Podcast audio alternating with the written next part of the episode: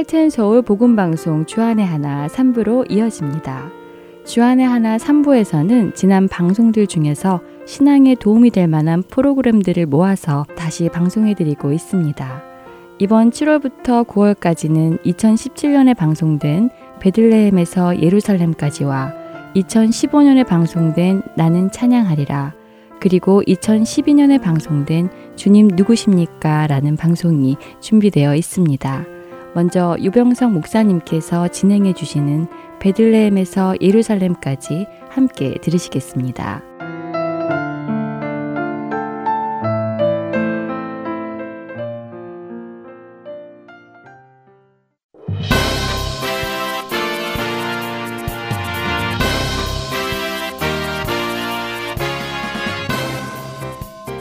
청취자 여러분 안녕하십니까 베들레헴에서 예루살렘까지 진행의 유병성 목사입니다 다윗은 압살롬의 반란으로 큰 위기에 빠집니다 이 위기가 다윗의 주변 인물 때문에 온 것이기도 하지만 이 위기를 극복한 것도 주변의 인물들의 도움 때문이기도 합니다. 지난 시간에 살펴본 장소는 바후림이었습니다. 바후림의 뜻이 남자들이었죠. 그래서 지난 시간에 여러 명의 남자들에 대해 살펴보았습니다. 광야 나루터에서 결정적인 위기를 넘긴 다윗은 그 다음에 어떻게 되었을까요? 32 번째의 여정을 시작하겠습니다. 다윗과 그의 일행은 여리고 평지와 모아 평지 사이에 있는 나루터를 통해 요단강을 건넜을 것입니다. 아마도 이곳과 가까운 어느 곳에서 이스라엘 백성들이 출애굽할 때 요단강을 건넜을 것이고 또 나중에 선지자 엘리야와 엘리사가 승천하기 위해 건넌 곳이기도 합니다. 또한 예수님께서 세례요한에게 세례받은 곳으로 전승되어지는 곳도 이 근처입니다. 정말 많은 사건들이 이곳을 배경으로 해서 일어났습니다. 밤새도록 다윗의 일행이 요단강을 건넌 후 약 50km 정도를 이동해서 마하나임으로 향했습니다. 사무엘하 17장 24절 이에 다윗은 마하나임에 이르고 압살롬은 모든 이스라엘 사람과 함께 요단을 건너니라. 이 구절을 보면 압살롬이 요단을 건넌 것은 분명합니다. 그렇다면 압살롬은 언제 요단을 건넜을까요? 논리적으로 생각해 보면 다윗이 마하나임에 도착한 게 먼저인 것은 분명합니다. 이에 대한 증거가 아이도벨의 자살입니다. 자살한 이유가 자신의 계략이 시행되지 않은 것이었습니다. 그렇다면 기습 공격은 없었던 것이지요. 아이도벨이 자살한 시점은 방금 읽은 사무엘하 17장 24절 이전이거나 혹은 바로 이후일 것입니다. 어떤 학자들은 압살롬이 죽었다는 소식을 들은 후에 자살했다고 보기도 합니다. 압살롬이 후세의 의견을 따랐다면 다윗을 추격하기 위해서 충분한 준비 기간을 거친 후에 출발했을 것입니다. 왜냐하면 압살롬이 어떻게 준비했는지에 대한 설명이 바로 그 다음 절에 나오기 때문입니다. 사무엘하 17장 25절 압살롬이 아마사로 요압을 대신하여 군 지휘관으로 삼으니라. 아마사는 이스라엘 사람 이드라라 하는 자의 아들이라. 이드라가 나스의 딸 아비갈과 동침하여 그를 낳았으며 아비갈은 요압의 어머니 수루야의 동생이더라. 압살롬에게도 군대 조직이 필요했습니다. 그래서 군 지휘관으로 삼은 사람이 아마사입니다. 군대 조직화를 위해서 분명히 어느 정도의 시간은 필요했을 것입니다. 아마사의 족보가 곧바로 소개되었습니다. 하지만 이 족보를 이해하기는 참 어려운데요.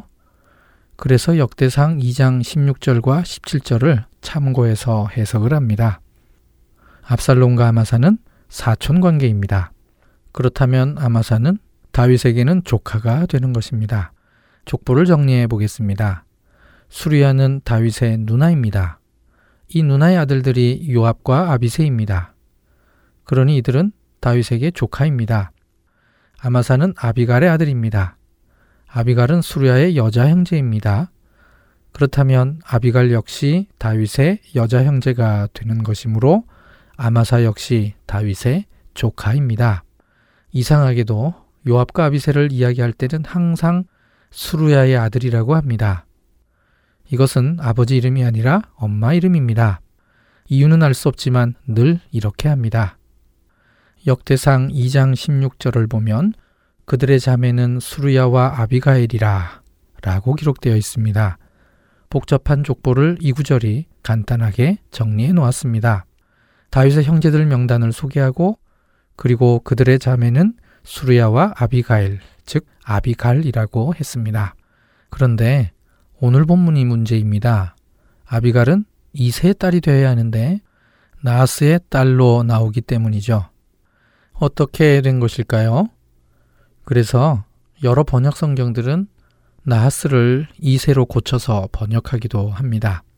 하지만 이것은 성경 본문에 대한 무리한 수정입니다. 사무엘서의 저자가 다윗 집안 족보를 헷갈리거나 틀렸을 리는 없기 때문입니다. 오히려 더 정확하게 기록하려고 시도했을 것입니다.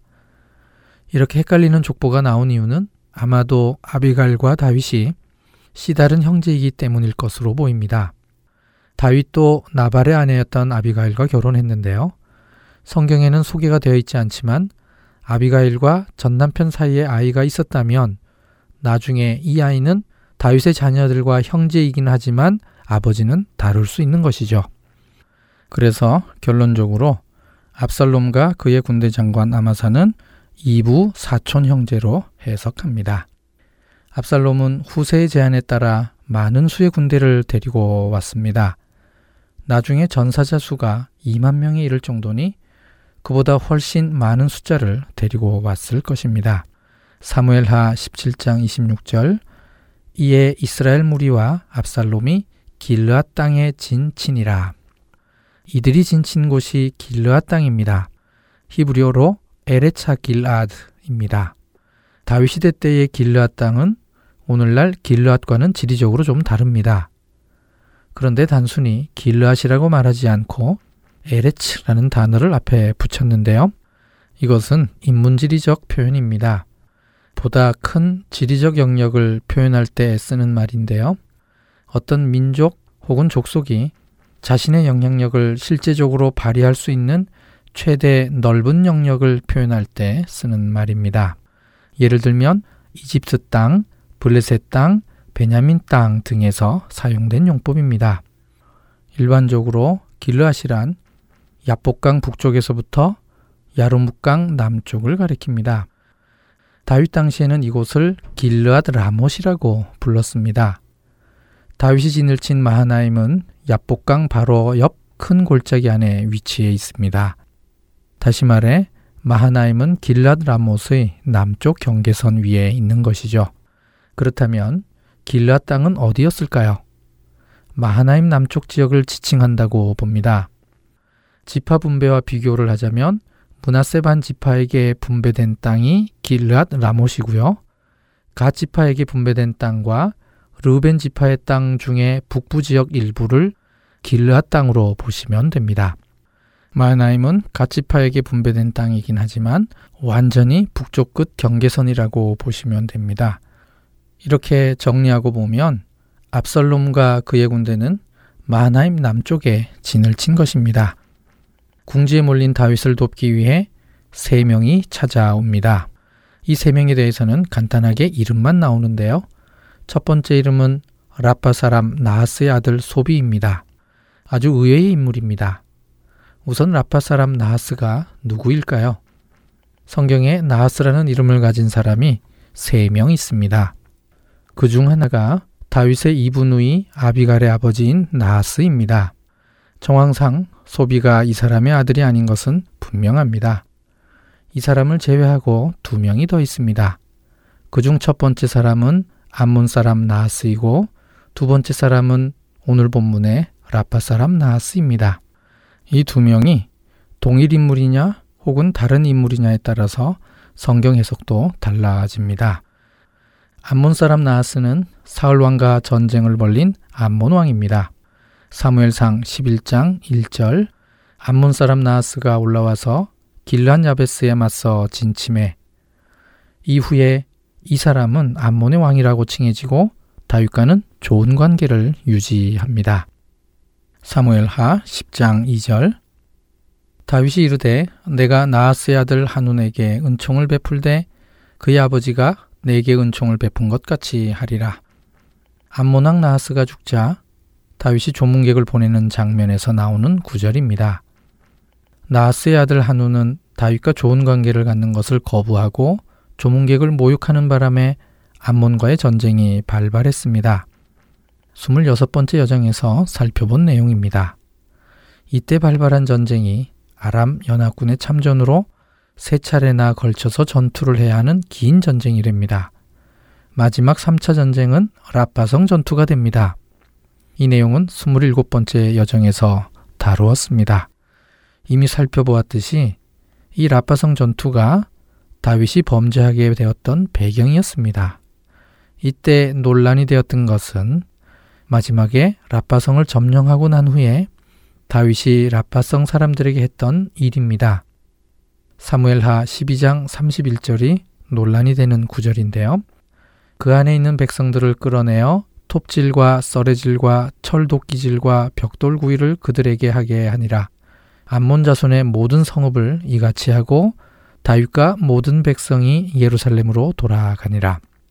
이 구절을 고대 전쟁의 관습상 정복자가 피정복자에게 행한 잔인한 고문과 살생이라고 보는 사람들이 있습니다. 하지만 이 구절은 다윗이 암몬 사람들을 동원해서 암몬성을 파괴하는 강제 노역의 모습이라고 해석하는 게 더 보편적입니다. 이렇게 해석하는데 도움이 되는 힌트가 오늘 본문입니다. 본문에 나오는 라파 사람 나하스를 암몬 사람 나하스와 동일 인물로 보기 때문입니다. 만약 다윗이 라파성을 점령한 후에 기존의 해석처럼 잔인하게 고문하고 대량 살상을 했더라면 지금 다윗이 곤경에 처해 있는데 라파 사람 나하스의 아들이 찾아올 리가 없는 것입니다. 오히려 다윗에게 복수하기 위해 압살롬 편에 섰을 것입니다. 다윗이 라파성을 점령한 후 라파성 사람들을 죽이거나 학대하지 않고 성을 파괴하는 노역에 동원한 정도라면 오히려 정복자가 피정복자를 선대한 것이 됩니다. 그래서 오늘 다윗을 돕기 위해 찾아온 라파 사람 나하스의 아들 시바는 라파를 대표하는 사람으로 보아야 합니다. 그리고 암몬 족 속에게 속한이라는 표현이 본문에 나오는데 히브리어 본문에는 암몬 족 속과 라빠가 동급의 관계로 기록되어 있습니다. 이러한 이유로 오늘 본문의 나하스를 다윗과 좋은 관계를 맺고 있었던 암몬의 왕 나하스와 동일 인물로 보는 것이 가장 적절한 해석입니다. 다윗에게 찾아온 소비는 암몬왕 한운의 형제인 것입니다. 한운은 마지막 라파성 전투에서 죽었을 것이고 그의 뒤를 이어서 소비가 라파 사람의 대표가 되었을 것입니다. 두 번째로 다윗을 찾아온 인물은 로데발 사람 암미의 아들 마길입니다. 이 사람은 요나단의 아들 무비보셋을 보호해주고 있던 바로 그 인물입니다. 25번째 여정에서 살펴보았습니다. 암미엘의 아들 마길은 문하세 지파이면서 길르앗 종족에 속한 사람이었습니다. 이 사람도 역시 사사기 이후부터 베냐민 지파와는 혈통 관계였습니다. 길르앗 야베스 사람들과 같이 사울 집안과도 가까운 관계였을 것입니다. 친사울 집안 사람들에게 어쩌면 압살롬의 반역이 반가운 일이었을 것입니다. 이 부분에 큰 역설이 숨겨져 있는데요. 암미엘의 아들 마길은 친 사울 지역 사람으로서 압살롬의 편이 서지 않고 다윗을 도우러 온 것입니다. 그래서 역설이라고 한 것입니다. 로데발의 지리적 위치는 친 사울 성향이 짙은 곳입니다. 심지어 다윗이 피신한 마하나임 지역 자체도 친사울적 성향이 있는 곳이었습니다. 이런 지역이 다윗에게 도피처가 되고 혹은 도움을 주는 사람들이 있으니 큰 역설인 것입니다. 로데발 사람 암미엘의 아들 마길이 다윗을 도운 것은 친 베냐민, 특별히 친 사울 집안 사람이 다윗을 도왔다는 점에서 아주 의미 있는 일입니다. 세 번째 사람은 로글림 길르앗 사람 바르실레입니다. 로글림이라는 지명은 바르실레와 관련해서만 딱 두 번 나옵니다. 사무엘하 19장 31절에도 나오는데요. 길르앗 사람 바르실레가 왕이 요단을 건너가게 하려고 로글림에서 내려와 함께 요단에 이르니 이 구절을 통해 로글림은 마하나임과 어느 정도 먼 거리임을 짐작할 수 있습니다. 로글림의 위치는 정확하게 밝혀진 것은 없습니다만 추정하는 장소는 있습니다. 현재 요르단이 북쪽에서 가장 큰 도시인 이르비드에서 북동쪽으로 약 8km 정도 떨어진 텔 바르시나로 추정합니다. 이 텔 앞으로 흐르는 와디 이름이 와디 바르시나인데요. 이 와디로 나누어진 높은 쪽 부분을 아 로질리라고 부릅니다. 히브리어의 로겔과 지명이 아주 유사합니다. 아직 고고학적으로 뒷받침할 만한 증거가 나온 것은 아니지만 유력한 후보지입니다. 로글림은 히브리어로 발들 혹은 걷는 사람들이란 뜻입니다. 군인을 표현하는 용어로 쓰일 때는 보병을 의미하죠. 이 후보지는 마하나미로부터는 북쪽으로 약 35km 이상 떨어져 있는 먼 거리입니다. 어떤 학자는 좀 더 북쪽에서 왔을 것이라고 추정하는데 성경의 하본야엘이라고 불리는 지역에서 왔을 것이라고 합니다. 그렇게 보는 이유는 로데발에서 온 암미엘의 아들 마길이 이미 길랏 사람들을 대표하고 있으니 바르실레는 길랏 지역이 아닌 다른 지역의 대표로 왔을 수 있다는 것이죠. 그래서 바르실레는 더 북쪽인 하본야일의 대표로 왔다고 추정하는 것입니다. 그렇게 하면 다윗을 돕기 위해 다양한 지역으로터 왔다는 것이 더 강조되는 장점이 있기 때문이죠. 하지만 제 견해로는 하본야일의 어느 지역으로 보는 것은 지나치게 먼 거리라고 생각합니다. 사무엘하 19장 32절에 바르실레의 나이가 80세라고 밝혀져 있습니다. 그러므로 앞에서 제시한 후보지만 해도 이미 충분히 먼 곳인데 그곳에서도 2, 30km 더 북쪽으로 올라가는 것은 너무 멀다고 생각합니다. 그리고 다윗 당시의 하본야일 지역은 그술 왕국이었기 때문에 더 가능성은 낮습니다. 그술 왕국은 압살롬 편을 들었을 게 분명하기 때문이죠. 바르실레의 이름을 히브리어로 하면 바르질라이입니다. 히브리어로 바르젤은 쇠, 철을 의미합니다. 어쩌면 바르실레는 철을 다루는 사람이어서 큰 부자가 되었을 수도 있습니다. 한 구절이지만 여기에 나오는 세 사람에게는 많은 뒷이야기들이 있을 것이라 생각합니다. 그렇다면 이들이 가지고 온 것은 무엇이었을까요? 비교적 자세하게 물품들을 소개해 주고 있습니다. 사무엘하 17장 28절과 29절, 침상과 대야와 질그릇과 밀과 보리와 밀가루와 볶은 곡식과 콩과 팥과 볶은 녹두와 꿀과 버터와 양과 치즈를 가져다가 다윗과 그와 함께한 백성에게 먹게 하였으니 이는 그들 생각에 백성이 들에서 시장하고 고나고 목마르겠다 함이더라. 이러한 도움들과 더불어 다윗 진영의 분위기가 점점 안정되었을 것입니다. 급하게 피난 나오느라 혼란스러웠던 상황이 안정되기 시작하자 압살롬과의 전투를 위해 조직을 정비하기 시작합니다. 사무엘하 18장 1절 이에 다윗이 그와 함께한 백성을 찾아가서 천부장과 백부장을 그들 위에 세우고 마치 다윗이 백성들과 같이 있지 않다가 찾아간 것 같은 느낌이 듭니다만 히브리어 본문은 전혀 그렇지 않습니다. 직역을 하면 다윗은 그와 함께 있던 백성들에게 임무를 부여해서 천부장들과 백부장들을 그들 위에 세웠다입니다. 혹은 임무를 부여해서를 숫자를 파악해서라고 해석해도 됩니다. 히브리어 원문에 따르면 다윗이 능숙하게 전쟁 준비를 하고 있음을 느낄 수 있습니다. 다음 단계로 다윗은 자신의 백성을 세 부분으로 나누어서 순차적으로 내보낼 계획을 세웁니다. 이 대목에서 지금 다윗이 진을 치고 있는 마하나임이라는 지명을 한번 살펴보겠습니다.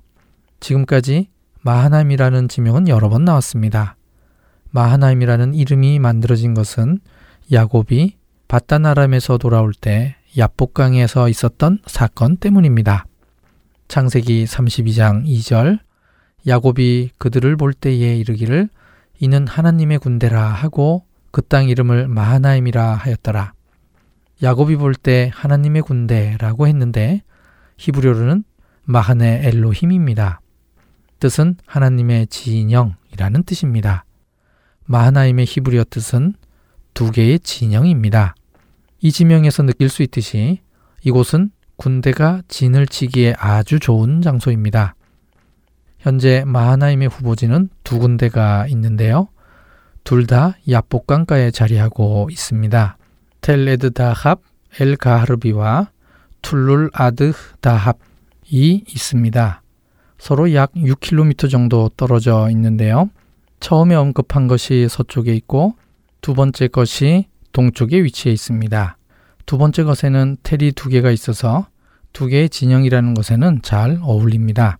군대가 진을 치기 좋은 곳이어서 이스보셋도 이곳에서 왕국을 이어가기 위한 마지막 시도를 한 것이고 다윗도 압살롬을 피해 이곳으로 도피한 것입니다.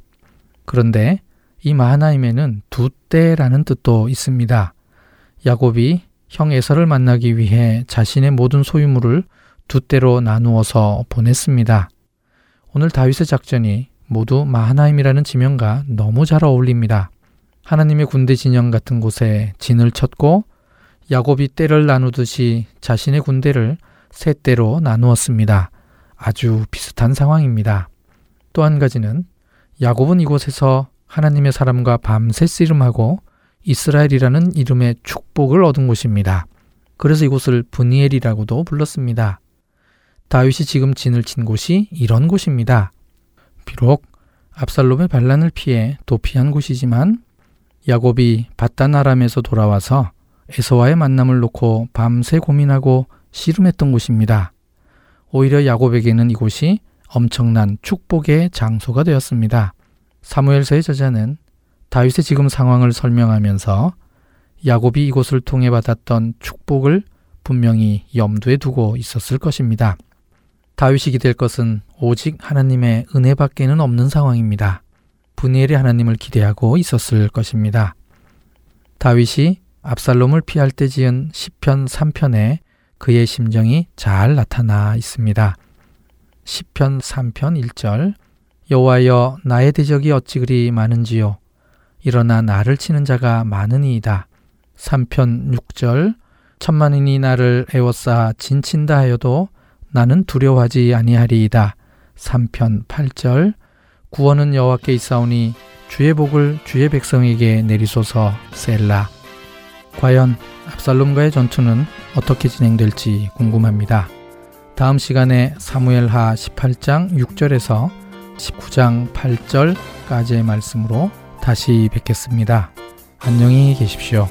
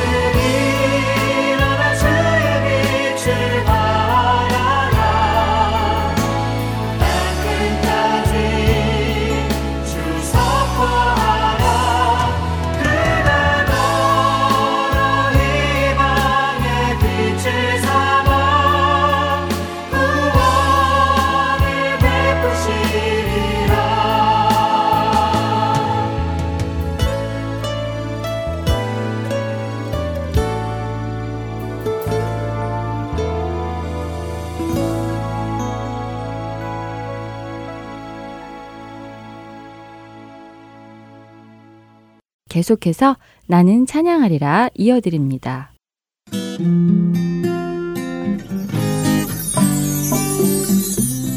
애청자 여러분, 안녕하세요. 나는 찬양하리라 송민우 목사입니다. 여러분이 계시는 곳의 날씨는 어떤지 궁금합니다. 제가 있는 애리조나는 예년에 비해서 많이 시원하다고들 말하지만 무더운 날씨 속에도 넉넉함과 관대함을 잃지 않는 여러분이 되시길 바랍니다. 이번 주에 우리가 함께 배울 찬양은 찬송가 434장, 통일 찬송가 491장, 귀하신 친구 내게 계시니입니다. 원래는 보통 빠르기의 찬양이지만 최근에 어노인팅 찬송가 2집 앨범을 통해서 경쾌한 리듬으로 소개되었습니다. 그러면 먼저 어노인팅의 찬양을 한번 듣고 함께 배워보겠습니다. 귀하신 친구 내게 계시니 나주 안에 늘 기쁘다. 그 피가 내 죄 씻으셨으니 나주 안에 늘 기쁘다. 나주 안에 나주 안에 늘 기쁘다. 나주 안에 늘 기쁘다.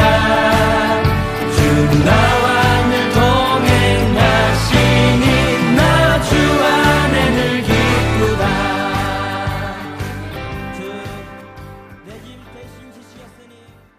오늘 찬양의 가사를 한번 읽어드리겠습니다. 1절입니다.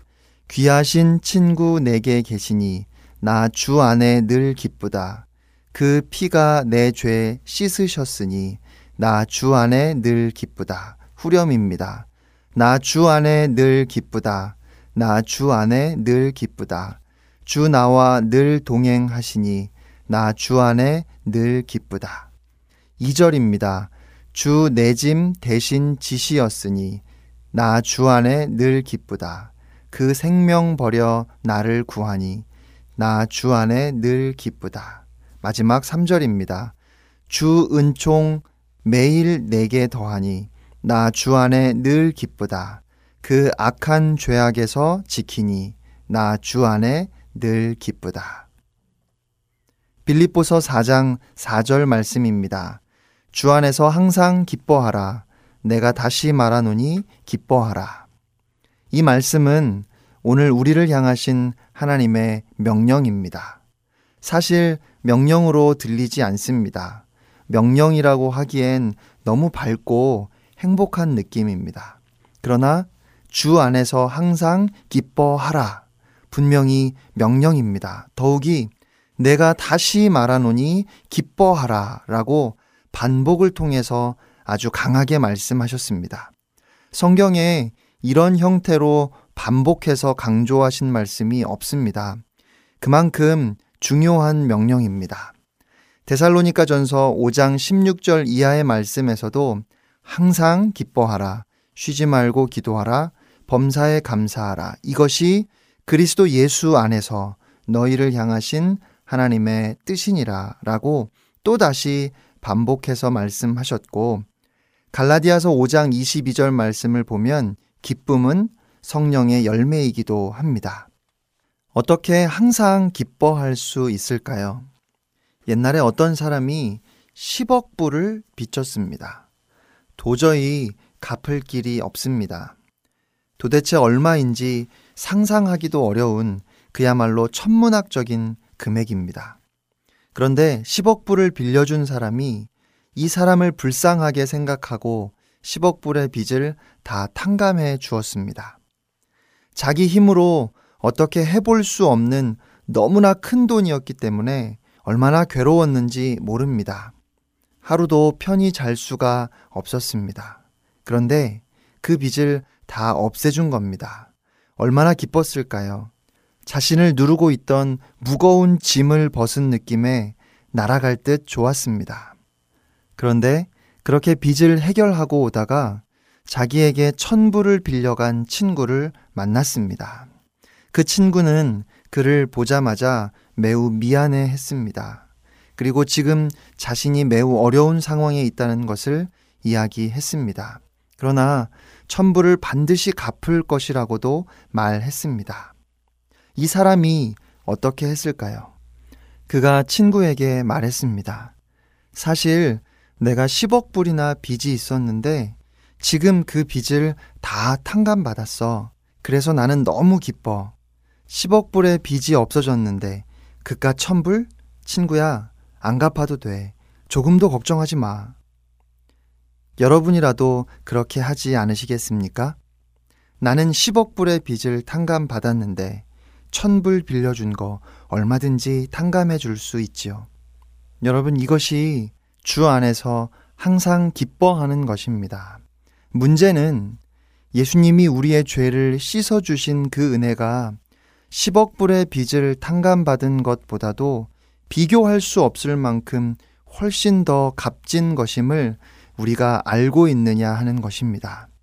우리의 죄의 짐을 대신 지셨고 그 생명을 버려 우리를 구하신 예수님의 사랑을 알 때 우리는 주 안에서 항상 기뻐할 수 있습니다. 주님이 늘 우리의 기쁨이 되시기 때문입니다. 이제 한 소절씩 찬양을 배워보겠습니다. 보통 빠르기로 조금 천천히 부르겠습니다. 첫 번째 소절 네 마디입니다. 귀하신 친구 내게 계시니 나 주 안에 늘 기쁘다. 귀하신 친구 내게 계시니 나 주 안에 늘 기쁘다. 두 번째 소절 네 마디입니다. 그 피가 내 죄 씻으셨으니 주 안에 늘 기쁘다. 그 피가 내 죄 씻으셨으니 나 주 안에 늘 기쁘다. 다음은 후렴 여덟 마디입니다. 나 주 안에 늘 기쁘다. 나 주 안에 늘 기쁘다.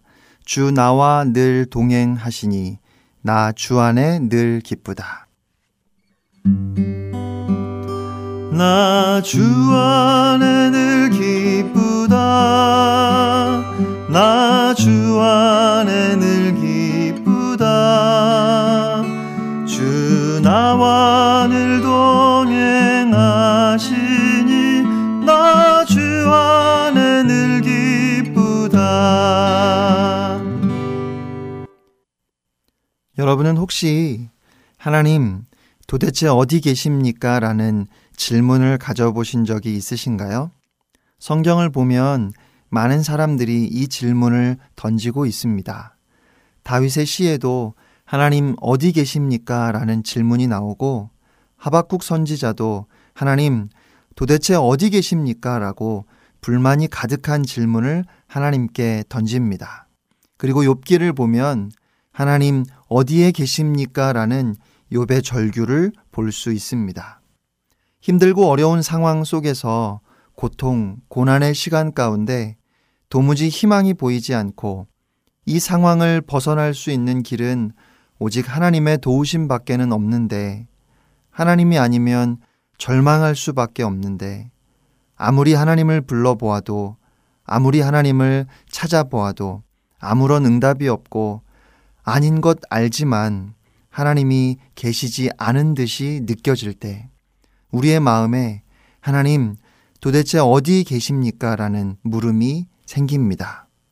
그런데 그 물음에 대한 하나님의 대답은 바로 예수 그리스도입니다. 보라, 처녀가 잉태하여 아들을 낳을 것이요. 그의 이름은 임마누엘이라 하리라 하셨으니 이를 번역한 즉 하나님이 우리와 함께 계시다 함이라. 하나님은 저 멀리 하늘에 계시지 않고 모든 문제의 해답이시고 우리의 유일한 소망, 힘과 능력이신 예수 그리스도. 그분은 우리 안에 계시고 절대로 우리를 떠나지 않으십니다. 우리의 믿음 때문이 아니라 예수님 그분의 신실하심으로 그 약속을 지키십니다. 예수님이 바로 증거입니다. 그러므로 힘들고 어려운 순간에 고난이 여러분을 휩쓸어 가려 하고 고통이 여러분을 삼키려 할지라도 그 문제를 바라보지 않고 문제보다 크신 나와 늘 동행하시는 예수님을 바라보시는 여러분이 되시기를 축복합니다. 나는 찬양하리라 마치겠습니다. 지금까지 송민우 목사였습니다. 여러분, 승리하세요.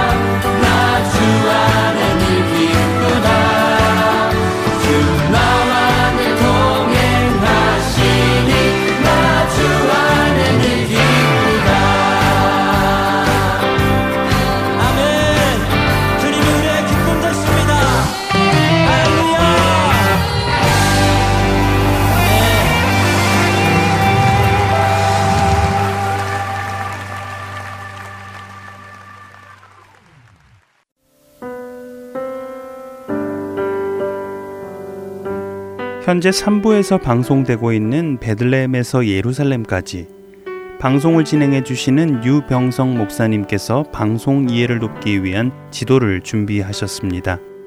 지도는 복음 방송 홈페이지 www.heartandsoul.org에서 보실 수 있습니다.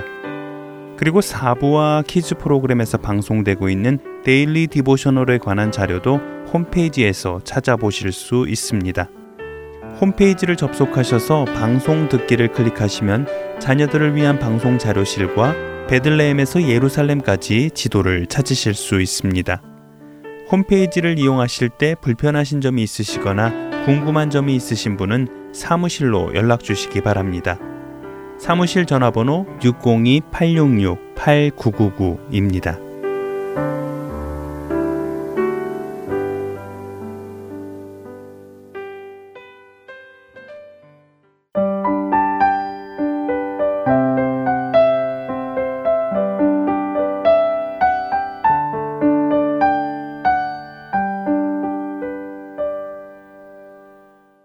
주님 누구십니까? 함께 하시겠습니다.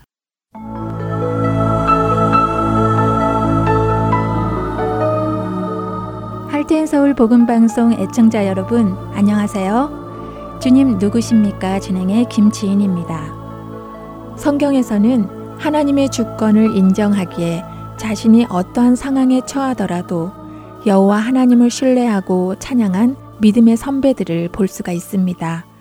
하지만 이런 믿음의 선배와는 다르게 대부분의 우리는 내게 조그만 불이익이 생겨도 억울한 일을 당해도 주님, 왜 제게 이런 일이 라며 금세 불평을 하는데요.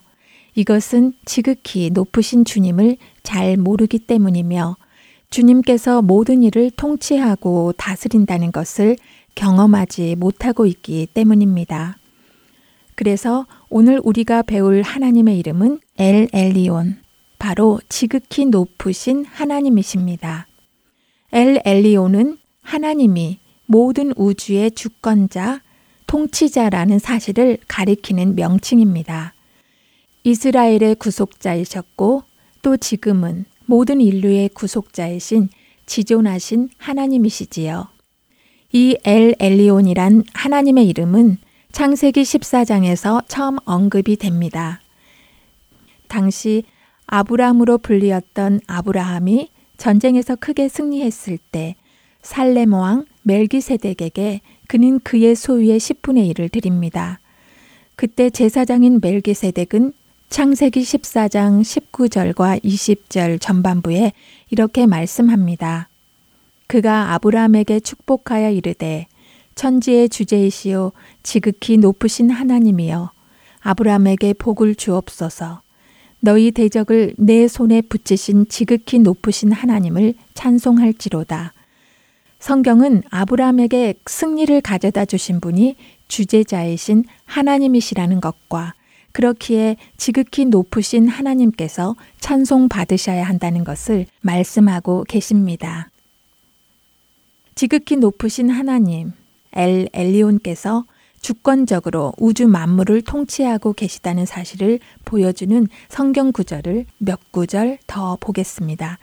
다니엘 4장 34절과 35절입니다. 그 기한이 참해 나 느부갓네살이 하늘을 우러러 보았더니 내 총명이 다시 내게로 돌아온지라 이에 내가 지극히 높으신 이에게 감사하며 영생하시는 이를 찬양하고 경배하였나니 그 권세는 영원한 권세요 그 나라는 대대에 이르리로다. 땅의 모든 사람들을 없는 것 같이 여기시며 하늘의 군대에게든지 땅의 사람에게든지 그는 자기 뜻대로 행하시나니 그의 손을 금하든지 혹시 이르기를 내가 무엇을 하느냐고 할 자가 아무도 없도다. 이방 나라 바벨론 더군다나 적군인 바벨론의 왕 느부갓네살까지도 지극히 높으신 엘 엘리온 하나님께 감사하며 찬양하고 경배했습니다. 또 신명기 32장 39절 이제는 나 곧 내가 그인 줄 알라 나 외에는 신이 없도다 나는 죽이기도 하며 살리기도 하며 상하게도 하며 낫게도 하나니 내 손에서 능히 빼앗을 자가 없도다. 이 말씀처럼 하나님께서는 모든 만물을 다스리는 주권자이시므로 하나님의 궁극적인 인가나 허락 없이는 어떤 일도 일어날 수 없다는 사실을 깨달았다면 지금 우리의 삶 속에서 견고한 망대이신 하나님께 의지하며 하나님을 신뢰하게 될 수 있지 않을까요? 성경 인물 중 요셉은 어떤 역경 속에서도 이 엘 엘리온 하나님을 신뢰하며 올바른 삶을 산 인물입니다. 우리들은 요셉을 통해서 많은 점을 배울 수 있는데요. 요셉은 형들의 질투로 인해 애굽의 노예로 팔려가게 되고 그 후 보디발의 집에서도 억울하게 고소되어 감옥에서 만 2년 동안을 보내게 됩니다. 보통 우리들이 그런 일을 당했다면 하나님을 원망하고도 남았을 것입니다. 진실로 그는 사람들의 시기와 음모의 희생양이었습니다.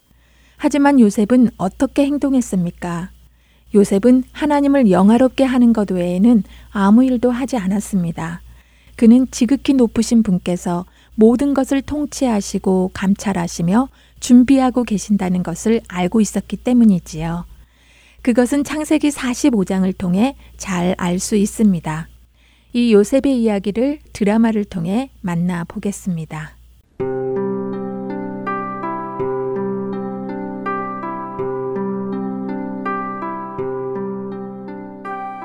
많은 고난 끝에 결국 이집트의 총리가 된 요셉. 기근을 만나 애굽으로 음식을 구하러 온 야곱의 아들들은 자신들 앞에 있는 총리가 요셉이라는 사실을 전혀 알지 못한 채 요셉 앞에 무릎을 꿇고 머리를 조아리며 앉아 있다. 요셉은 막내 동생 베냐민을 곁에 두기 위해 은잔을 그의 가방에 넣어 도둑으로 몰고 은잔 대신에 베냐민을 그곳에 두고 형들만 돌아가라고 말하니 유다가 특별히 눈물로 고하는데 너희들이 어찌 은혜를 원수로 갚는단 말이냐? 필요한 양식을 주고 잘 접대했거늘 귀중한 나의 은잔을 훔쳐갔단 말이냐? 아, 총리 나리, 저희가 감히 어르신께 무슨 할 말이 있겠습니까? 무엇으로 우리의 죄 없음을 밝힐 수 있겠습니까?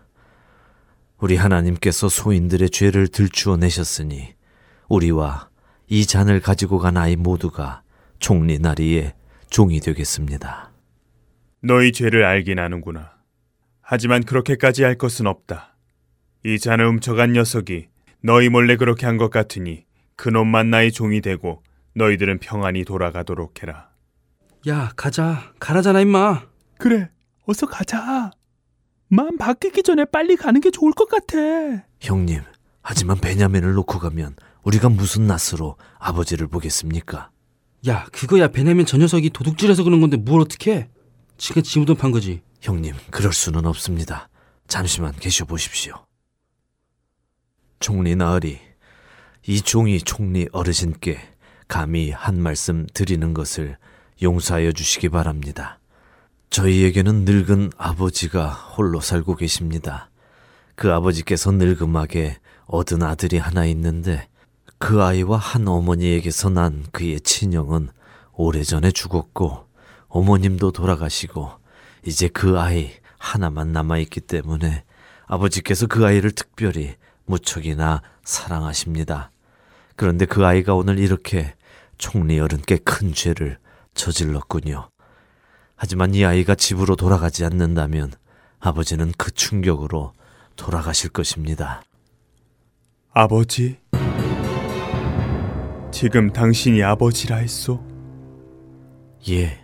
처음 올 때부터 아버지께서 그 아이에게 혹시라도 무슨 일이 생길까 걱정하셨는데 이 소인이 아버지에게 그 아이를 안전하게 다시 데리고 오겠다고 굳게 약속을 하고 왔습니다.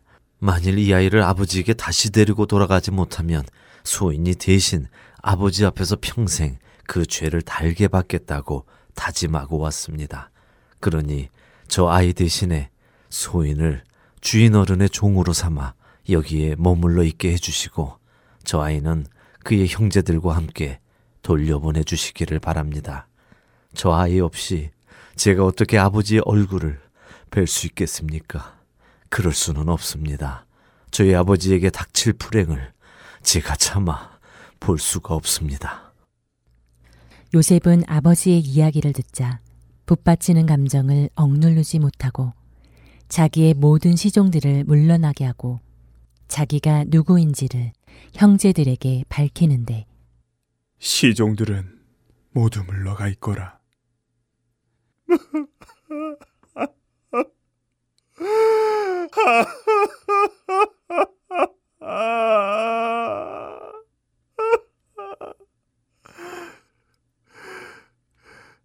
형님들, 제가 요셉입니다. 아버지께서 아직 살아계시다고요. 뭐라고? 요셉? 아니, 우리가 팔아버린 그 요셉이라고? 그게 무슨 소리야? 요셉은 이미 죽었을 텐데. 글쎄 말이야.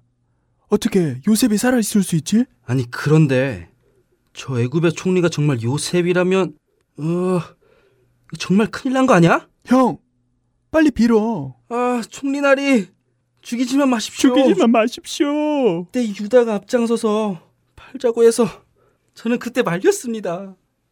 형님들, 이리 가까이 오십시오. 제가 바로 형님들이 미디안 장사꾼에게 팔아넘긴 그 아우 요셉입니다. 하지만 걱정하지 마십시오. 자책하지도 마시고요. 형님들이 나를 이곳에 팔아넘기긴 하였습니다만 그것은 지극히 높으신 하나님께서 모든 것을 아시기에 형님들보다 앞서서 나를 여기에 보내시고 우리의 목숨을 살려주시려고 그렇게 하신 것입니다. 하나님께서 하신 일이라고? 하나님께서? 그렇습니다. 지극히 높으신 하나님의 통치 안에서 일어난 것입니다.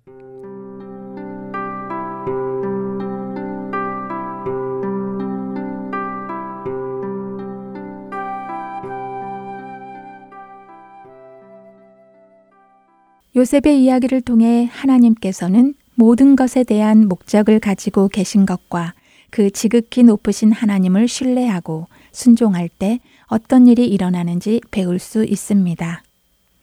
우리의 아버지이신 엘 엘리온, 곧 지극히 높으신 분이 모든 것을 다스린다는 것을 이해하고 깨닫게 된다면 또 우주 가운데서 그 어떤 일도 하나님의 허락 없이는 일어날 수 없다는 사실을 알게 된다면 다른 사람들에 의해서 우리가 어려움 가운데 처하더라도 우리는 여전히 감사할 수 있을 것입니다.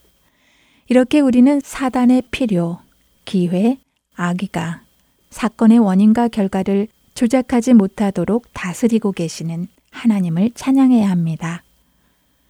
엘 엘리오는 궁극적으로 모든 것을 통치하고 계시기 때문에 로마서 8장 28절 말씀에 하나님을 사랑하는 자라는 말씀을 여러분은 이해하실 수 있게 될 것입니다. 이로써 여러분은 범사에 감사할 수 있습니다.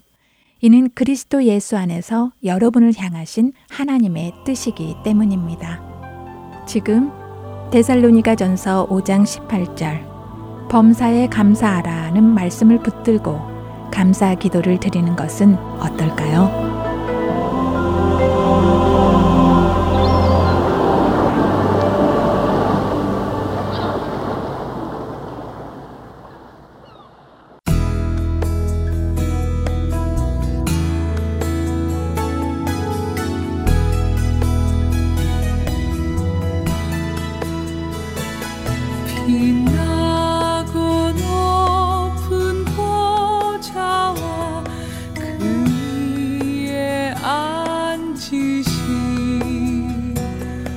주예